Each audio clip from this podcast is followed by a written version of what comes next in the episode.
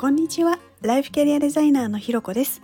このチャンネルは自分を主語に人生をデザインするをテーマにコーチングやキャリアコンサルティングを行っているライフキャリアデザイナーのひろこが日常の中で思ったこと感じたこと自分らしく前に進むためのあれこれをお話ししています。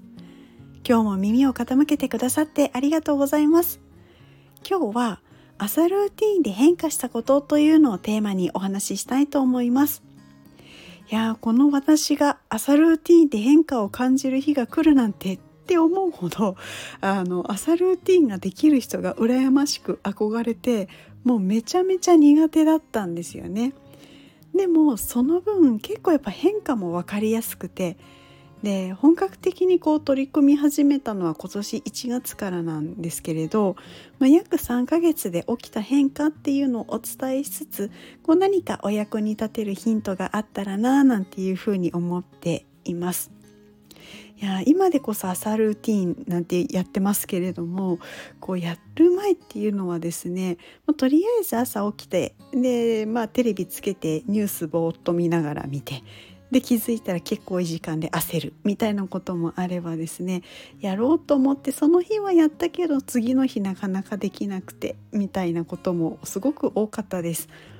なのでまあ一日のスイッチも入りにくかったりとかあとやろうと思ったことをやらない罪悪感みたいなところからやっぱりその積み重ねで自分自身にこう自信が持てないみたいなところもあったかななんていうふうに思うんですよね。でそれがですね、まあ、今年はそういうのをもうとりあえずまず何か一個でも継続できる人になりたいっていうふうに思ってこうまず一個毎日ラジオ体操みたいなところから始まったんですよね。で3ヶ月経った今あの朝やっているっていうのがですね、まあ、大体流れとしてはこう朝5時とか5時半ぐらいに起きてから、まあ、水分補給してでラジオ体操ストレッチ。でその後あの軽いトレーニングみたいなのをワンセットやってでその後こう、まあ、プロテイン飲んだりとかシャワー浴びたり。で大体ここまでで40分ぐらいですかね。でその後こうコーヒーを入れてモーニングノートを書いて頭の中をこうすっきりさせるのでだいたい3 4 0分。でこう今日の自分どんな感じかなみたいなコンディションチェックをしたり、まあ、スケジュールをしたりとか、まあ、手帳時間的な感じでこう自分会議なんて私は呼んでるんですけれどそういう自分会議を3 4 0分ぐらいでその後こう、まあ、瞑想したりあの勉強したりこう選択したりみたいな感じでこう徐々にスイッチを入れていくような感じなんですね。で、まあ、このルーティンもちろんその日の体調によって変わったりもしますし、まあ、実際今私あのちょっと肩が上がりづらくなっててラジオ体操とかができないのでちょっと別メニューみたいな感じでやってたり、まあ、こんなところは臨機応変にやりつつただこう体動かすのはやるみたいな感じでやっていて。まあ、日々あの、まあ、どういう順番がいいかなみたいなのも考えながらやってるんですよね。で本当1月始めた頃はラジオ体操だけ毎日っていうとこから始まってこうここまで充実した朝時間を過ごせるようになったっていうのはなんかまず自分を褒めてあげたいなっていうふにも思います。なんかこれも一つ大きな変化かなっていうところもちょっと感じるところですね。でまあ実際どんな変化が起きたかっていうと、まあ、今私がこう認識できて言語化できるのは4つぐらいなんですよね。でまず1個目がこうやっぱり少し自信が持てるようになりました。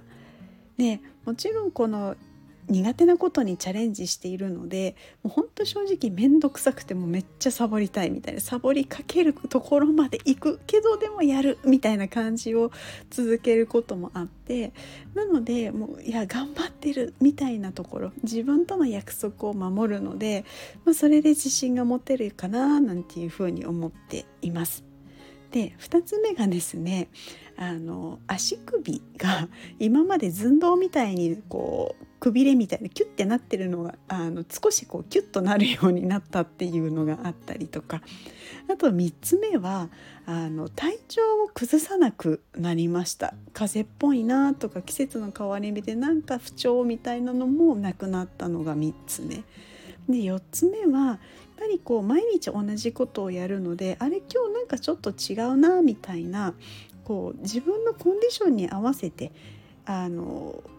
こう一その変化に気づくので、まあ、コンディションに合わせてこう仕事の進め方とかを考えれるようになったのでこう変に無理をしなくなったっていうのもあります。で今言語ができる変化って今の4つ、まあ、5つぐらいなんですけれど多分まだ気づいてない変化みたいなのもきっとあるんじゃないかななんていうふうにも思っています。でやっぱりこう自分で決めて自分自身との約束をして、まあ、それを守り続けた結果このま4つの変化っていうのは自分が思っていた以上の変化っていう感覚が今はしています。なので、まあ、これからもあの頑張って続けていきたいななんていうふうにも思っています。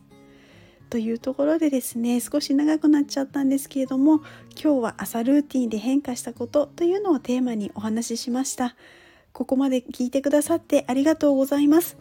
いいねコメントレターフォローいただけると励みになります。よろしくお願いします。それではまた次回お会いしましょう。